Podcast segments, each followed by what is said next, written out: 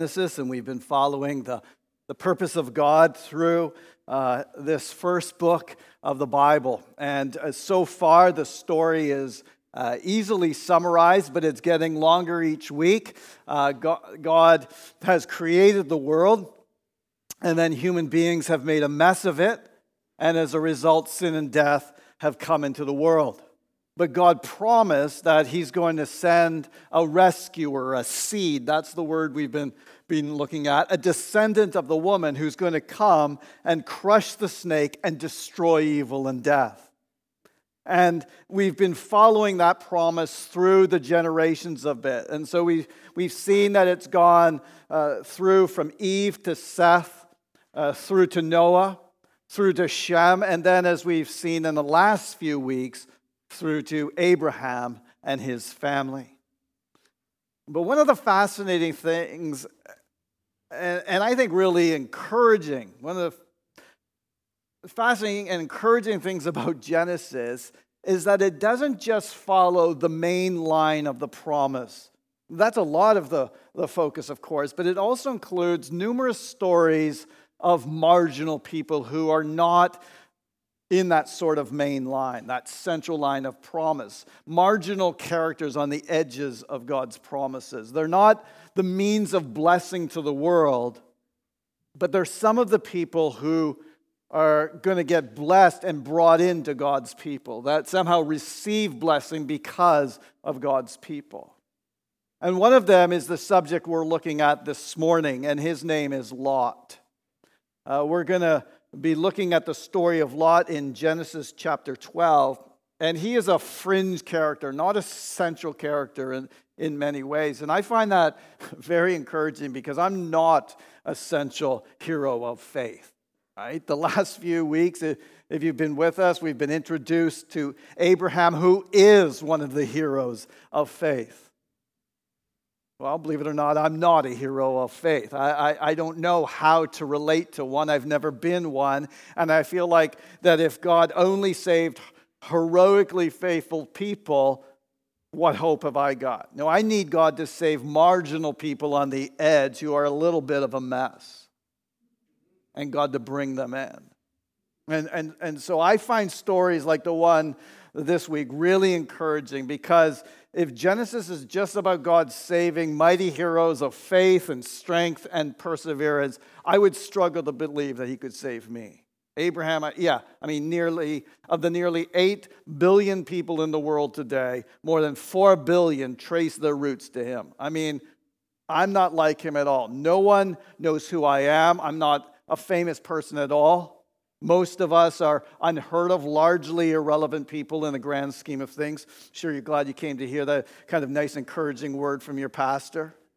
But, but it's true, isn't it? Most of us are not world changing, dramatically influential people. Most of us are marginal. We live ordinary lives. And so, for many of us, it's easier to identify and see ourselves in the story of Lot than the story of Abraham. Lot, if you know him at all, He's either unknown or he's notorious. And if you do know him, it's probably either because he lived in Sodom, which is not a good start, what we know of the reputation of that city, or because he had drunken sex with his daughters, which is not another good thing to be known for, or because his wife looked back at the destruction of Sodom and was spontaneously turned into a condiment. And, and, and those are one of three reasons. If, if you've heard of Lot at all, it's probably one of those three reasons. So when we read a story like this in, in Genesis 19, and we read that God re- rescues this cowardly, greedy, indisciplined ditherer of a man, I find hope. I think, do you know what? God saving Abraham, that's great. But Abraham's a giant of a faith. I'm not. I read Lot, I think, I'm like this. That's me, marginal guy, bit of a mess. That's me. And I trust that, that that'll be encouraging for us this morning. And so we're going to read uh, Genesis 19. And, and just what's happened immediately before this story starts is that God has, has said to Abraham, Abraham, who is up on the hillside, that he's going to destroy the city of Sodom, which is in the valley. And Abraham has started praying and saying, Please, God, if you, if you could find 50 righteous people there, would you save the city? And God says, Yeah, I would. And then Abraham haggles him. He, he haggles him down, and says, What about 45? What about 40? He then tries 30. Can I get you down to 10? And eventually he gets God down to 10. Eh, so God says, Okay, if you can find 10 righteous people in Sodom, I won't destroy it. And as the story begins, we don't know whether there are 10 righteous people there or not. So we don't know what the fate of the city is going to be. And as we pick up the story, that remains to be seen. So we're in Genesis 19 and verse 1. The two angels came to Sodom in the evening, and Lot was sitting in the gate of Sodom. When Lot saw them, he rose to meet them and bowed himself with his face to the earth and said, My lords, please turn aside to your servant's house and spend the night and wash your feet. Then you may rise up early and go on your way. They said, No, we will spend the night in the town square. But he pressed them strongly, so they turned aside to him and entered his house. And he made them a feast and baked unleavened bread, and they ate. Pause for a second. In some ways, this is just a standard uh, introduction to the story. God has sent two angels to see what the city's like and to bring about the judgment. But but there are a couple of, of, of, things already that might be ringing some bells for some of us if we know the rest of the biblical story. And it's, and it's worth recognizing those bells because they're actually going to point to some connections between this story and another story. We have angels visiting a city that God has just threatened to destroy. They are visiting at nighttime, and the people go inside a house and there is a meal or a feast of unleavened bread. And so there are a number of connections. This is like a Passover story. If you like the story of the Passover, it, it might be, uh, it might ring some bells. You think, oh, that's just what happened that night when God breaks um, Israel out of slavery in Egypt, right? The destroying angels come at night to bring judgment. People go inside of their house and they eat a feast of unleavened bread. And so you think, hmm, this is interesting. This sounds familiar. And, and, and that might help us as we go. Oh, this, this, this may be a story in which God is going to bring rescue to some people out of a situation of judgment to others. Verse 4.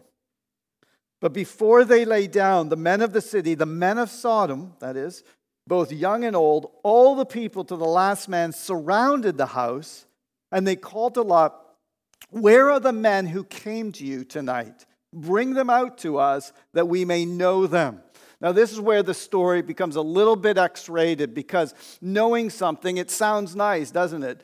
You know, bring them out. We'd like to, we'd like to get to know them. Hey, great to meet you. How, you know, welcome to our city. That's not what it means.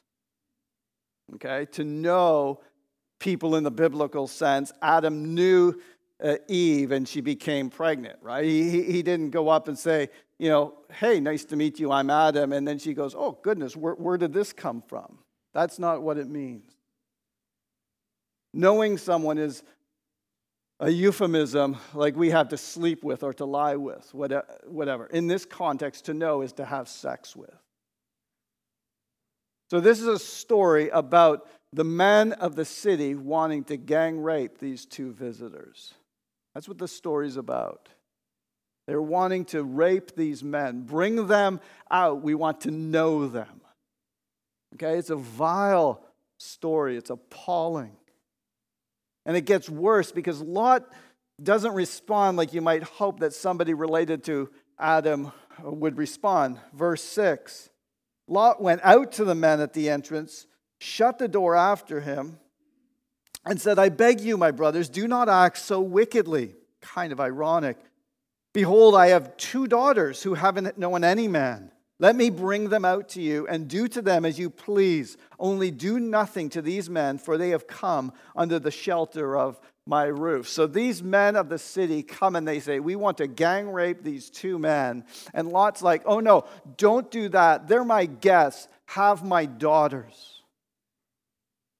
I mean, what kind of father would do that? This is a diabolical story, and we're meant to be repulsed by it as a way of showing how, how degraded this city is. And in some ways, the story is just preparing us for the, the justice that's going to come upon this city. But they, that's the men of the city, said, Stand back. And they said, This fellow came to sojourn, and he has become the judge. Now we will deal worse with you with you than with them. Then they pressed hard against the man Lot and drew near to break the door down. But the men, that's the angels inside the house, reached out their hands and brought Lot into the house with them and shut the door. And they struck with blindness the men who were at the entrance of the house, both small and great, so that they wore themselves out, groping for the door. This, this is a horrendous story that reflects a city that, that has completely unraveled morally. And this kind of thing does sometimes happen. It happened in the former Yugoslavia in the 90s. It happened in Rwanda. It's, it's happened a bit in our, in our lifetime. Occasionally, civilizations just unravel to such a degree that this kind of thing can happen. The, the, the moral fabric of society completely collapses, and everyone takes the law into their own hands, and people just do appalling things. This kind of thing can take place. And you've got to notice as well that while the, the city is a mess, a moral mess, Lot is a moral mess as well. I mean, he doesn't come off as a particularly good guy either, does he? Oh no, no, no! Don't gang rape my vis- these my, my you know my visitor men. Have my daughters instead. You see, the Bible's not naive about good and evil. The Bible doesn't say there's bad people out there and good people in here. Actually, the Bible says no, no, all people are morally compromised. Even the central characters in Scripture are very, very flawed people, with one glorious exception. They're very broken people. And Lot is in that category. And so am I. But these angels are not going quietly. So the angel visitors, they drag Lot inside. They strike the men of Sodom with blindness and close the door. Which again, there's a bit of a Passover echo here. Angels come and bring a plague, if you like, on, on all the people around this evil city, and they rescue the people by bringing them inside behind a door, which is very, which is, is, is a, a very Passover-like story. And then picking up the story, verse 12. Then the men said to Lot, Have you anyone else here, sons in law, uh, sons, daughters, or anyone you have in the city? Bring them out of the place, for we are about to destroy this place because the outcry against its people has become great before the Lord, and the Lord has sent us to destroy it. So Lot went out and said to his sons and sons in law who were to marry his daughters, Up! Get out of this place, for the Lord's about to destroy the city. But he seemed to his sons to be jesting.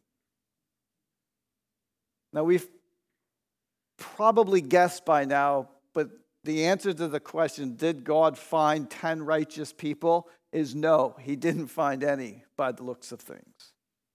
God could not find 10 righteous people, and the city is about to be destroyed. But the angels want to rescue people anyway. And, and there's a sense of urgency here. They say, Have you anyone else? Bring them out. We've got to, the, to, to, we, we've got to go now because the city is about to be destroyed. And in this, we, we, we, we find that these angels represent who God is to us. That God comes and says, Evil is not okay. I'm going to wipe it out, but I want to save people as well. And so the angels are, are saying, we're coming as agents of judgment, yes, but also as angels of mercy. So, so find anyone you can, anyone else you're related to, Lot. If there's anyone that we could, we, we could somehow grab into this little scape that we're going to make and, and get them out, is there anyone else? And so Lot urges his sons in law to flee, but it says they thought he's jo- he was joking. They think he's joking. You know, that's sometimes what happens when you warn people about danger. You warn people about their eternal destiny. And sometimes people will think you're just kidding around. They disregard the warning, even though it, it has serious consequences. It makes me think of the story, a story like the Titanic. You know, people saying, hey, just slow down. There's, there's icebergs out there. Ah, oh, no, nothing to, nothing to worry about around here. God Himself couldn't sink this ship. Take her to sea, Mr. Murdoch. Let's stretch her legs. And they don't take the warning seriously, and off they go. And 1,500 people die because people didn't take seriously a warning. This is one of those moments. This is one of those moments where people hear the warning. It, it, it's not that they weren't told, it's just that they thought it was a joke. And that's what's happening here. The angels are saying to Lot, Get everyone out. And Lot's saying, We've got to go because judgment is coming. And they think, ah, He's just kidding around. They don't take him seriously at all. And of course, it ends up being on their heads. Verse 15 As morning dawned, the angels urged Lot, saying, Up, take your wife and your two daughters who are here, lest you be swept away in the punishment of the city. But he lingered. I mean, look how realistic that is. That is exactly what we do. Or certainly, if I speak for myself, that is what I do. Right? I'm not like the sons in law necessarily saying, oh, he's just kidding around. What happens is, I know that judgment is coming, or that there is something uh, to be warned about, or there's something that, that might lead to my moral destruction, something that's threatening me as a person, something that will lead me astray from God, something that will, could lead me into trouble. And when I hear the warning, I linger. You may do that too. Do you, do you linger? Do you just wait and think, hmm, hang on a second, let, let, me, let me think. Is there, is there a way of getting away, but also continuing to stay here for a bit longer? So, so we're threatened with destruction, and we're offered a free chance of rescue, and we linger. We wait we, we dither. We, we know the world around us is going down, and we know that God wants to save us, but we linger anyway. We, we go, is it, is it worth it? What do, I, what do I have to lose? And can I take that with me? Or you know, like like in a in a fire, you know, ah, I just want to go get my teddy or my alarm clock or my iPad or something. I, can I just go back and get it? Can I? No, no, no. There's I don't know why you'd get your alarm clock, but no, no, no. There, there, there's no time. You have to get out of here. You have to you you have to care more about your survival than you do about your stuff. But what do we do? We linger, we dither, we wait. And now there's nothing wrong with weighing up right? There's nothing wrong with taking seriously the cost of following Jesus. That's a good thing. But lingering and dithering is where that gets to the point where, where, where you think you're at risk of not escaping judgment because you're messing around, waiting to see if it all lines up for you. But Lot lingers. He, he thinks, is there any way I can keep this maybe and, and maybe not do that. I, I don't want to drop everything. Listen, Lot is me. This is what we do. But this is where the hope comes from. Because the story doesn't stop with what we do. If it did, my guess is that Lot would have still been lingering and dithering when the judgment came from heaven and the city was destroyed. But the story doesn't stop with the dithering of humans. The story continues through the gracious rescue of God. God acts even when we aren't ready to. Verse 16. So the men, the angel, seized him. He's, he's, he's lingering. The men seized him and his wife and his two daughters by the hand, the Lord being merciful to him. And they brought him out and set him outside the city. And as they brought them out, one said, Escape for your life. Do not look back or stop anywhere in the valley. Escape to the hills, lest you be swept away. God comes to us as we dither, as we're flailing around.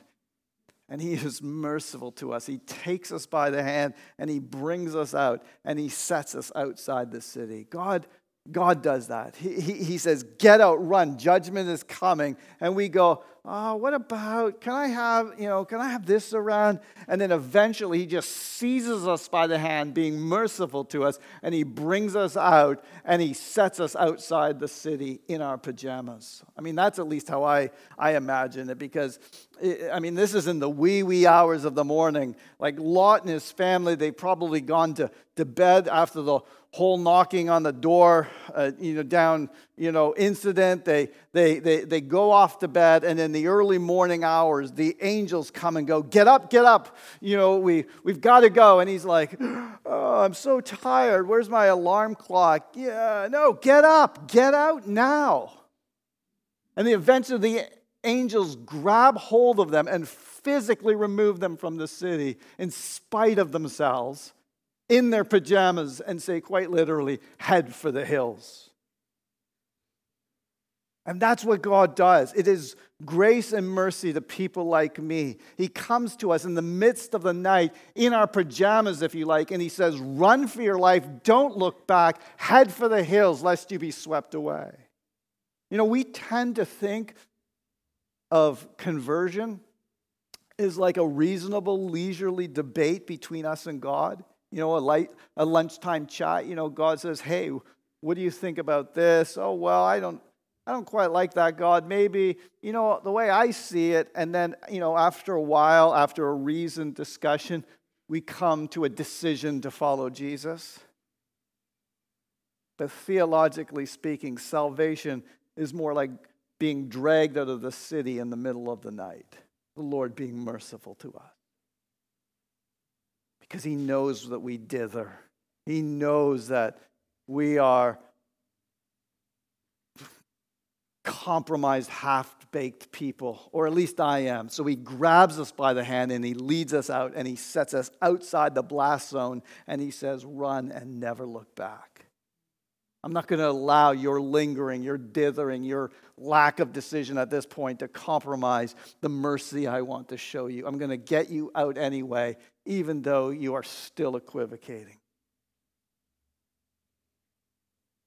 That's what the mercy of God does. Mercy doesn't wait for us to stop lingering before it rescues us from destruction. Mercy comes when we are still in our sins. Mercy comes less like a, a lunchtime chat and more like a nighttime escape in our jammies. Verse 18. And Lot said to them, Oh, no, my lords, behold, your servant has found favor in your sight, and you've shown me great kindness in saving my life. But I can't escape to the hills, lest the disaster overtake me and I die. Behold, this city is near enough to flee to, and it's a little one. Let me escape there. Is it not a little one? And my life will be saved. He said to him, Behold, I grant you this favor also, that I will not overthrow the city of which you've spoken. Escape there quickly, for I can do nothing. Uh, nothing until you arrive there. Therefore, the name of the city was called Zoar. The sun had risen on the earth when Lot came to Zoar. Then the Lord rained on Sodom and Gomorrah sulfur and fire from the Lord out of heaven. And he overthrew those cities and all the valley and all the inhabitants of the cities and what grew on the ground. But Lot's wife behind him looked back and she became a pillar of salt. So, Sodom, the city of evil and wickedness, is destroyed with fire and sulfur from heaven. Lot and his family are saved and they flee to this n- nearby town. And Lot's wife, on the way from the one to the other, looks back and is turned into a pillar of salt. Now, that is a very strange twist in a pretty strange story. I don't think you were expecting that unless we you know, unless we knew that that was, that, you know, that was going to happen already. That's not what you would think w- w- would happen. But I think it's very interesting to notice that that is exactly what happens to Israel a few hundred years later. Right? Israel's in, in, in the very same position. They have uh, their little Passover moment. The, the land around them, Egypt, is judged by God, and they run away in the middle of the night. They go through the Red Sea, and then they get to the place where they could now start looking on to press on into their inheritance. And a whole bunch of them, what do they do? They look back and they say, Oh, melons. We used to have melons. And you remember, if you know the Exodus story, we used to have cucumber, we used to have garlic. Imagine they nearly gave up the purpose, purposes of God for cucumbers. They made the compromise. They said, we, we want to go back. Yeah, yeah, we were, we, yeah, we were slaves and everything, but, but forget that for a moment. Cucumbers. And it's interesting that God does to them what happened to Lot's wife. They died in the wilderness, and so does she.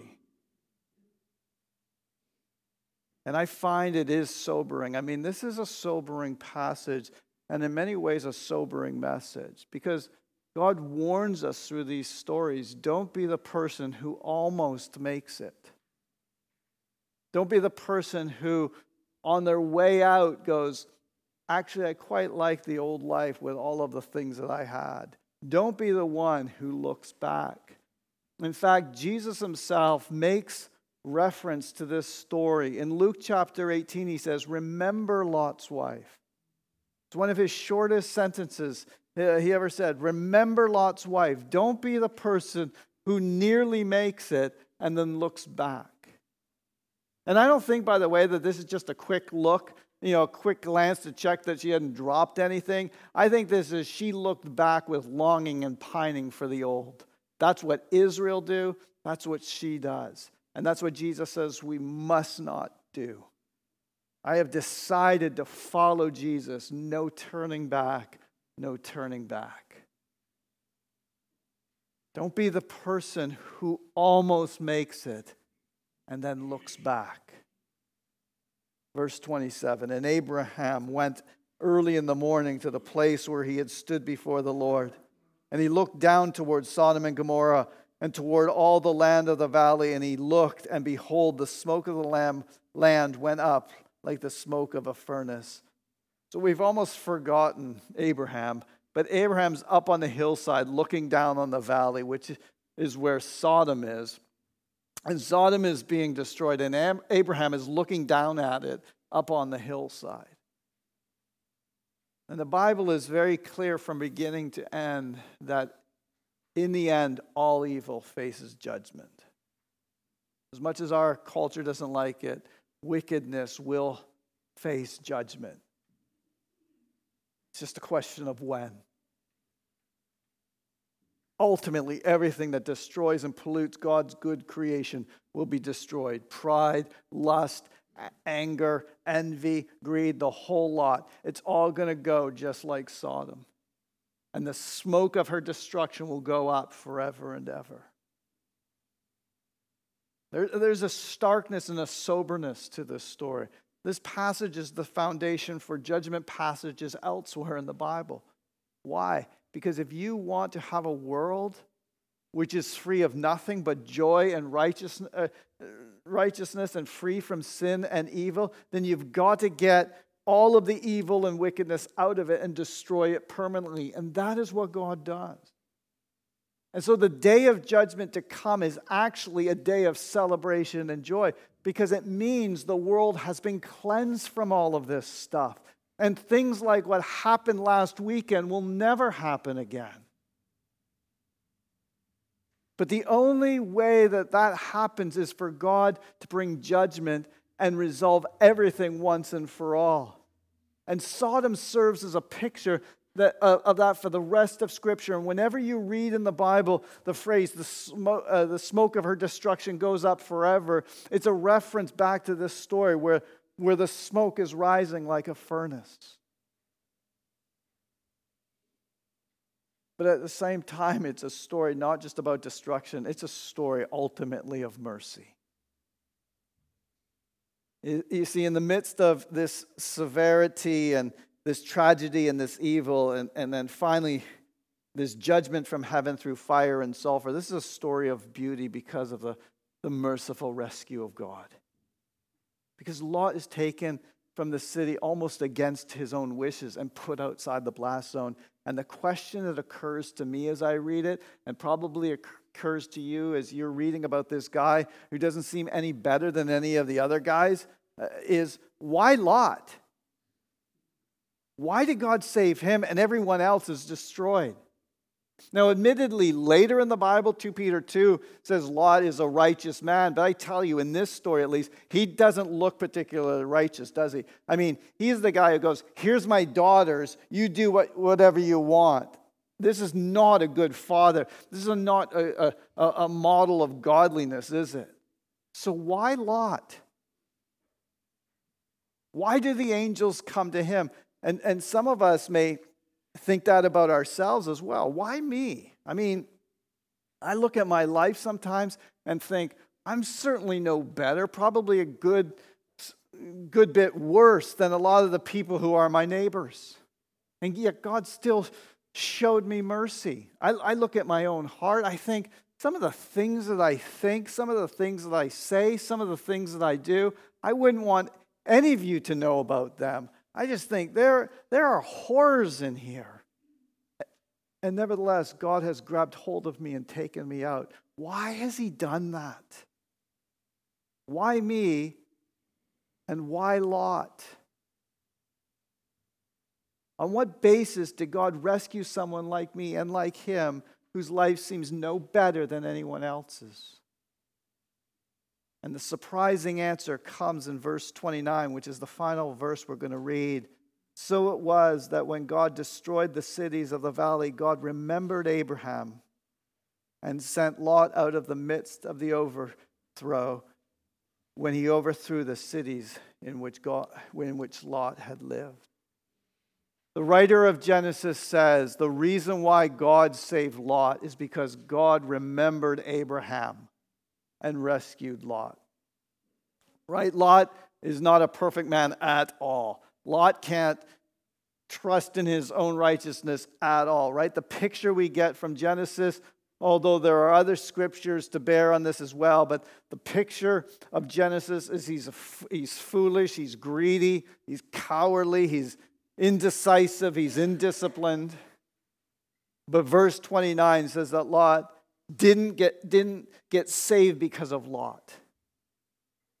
Lot was rescued not because God remembered Lot, but because God remembered Abraham. Because Lot, you see, had a faithful kinsman who, who we've kind of forgot about, but who's up there on the hillside praying. And that faithful kinsman's name was Abraham. And he was a man who believed God, and his faith was credited to him as righteousness. And so his, fa- his righteousness and his faith and his prayers availed before God. And, and he was calling out to God, saying, The judge of all the earth, you've got to do what's right, but please, please show mercy on my kinsman who's down there in that pit of sin. And if, and if it hadn't been for Abraham, Lot would have gone up in smoke like the rest of them. But Lot had a covenant keeping friend on the hillside watching over him and praying for him that the judge of the earth might be merciful to him.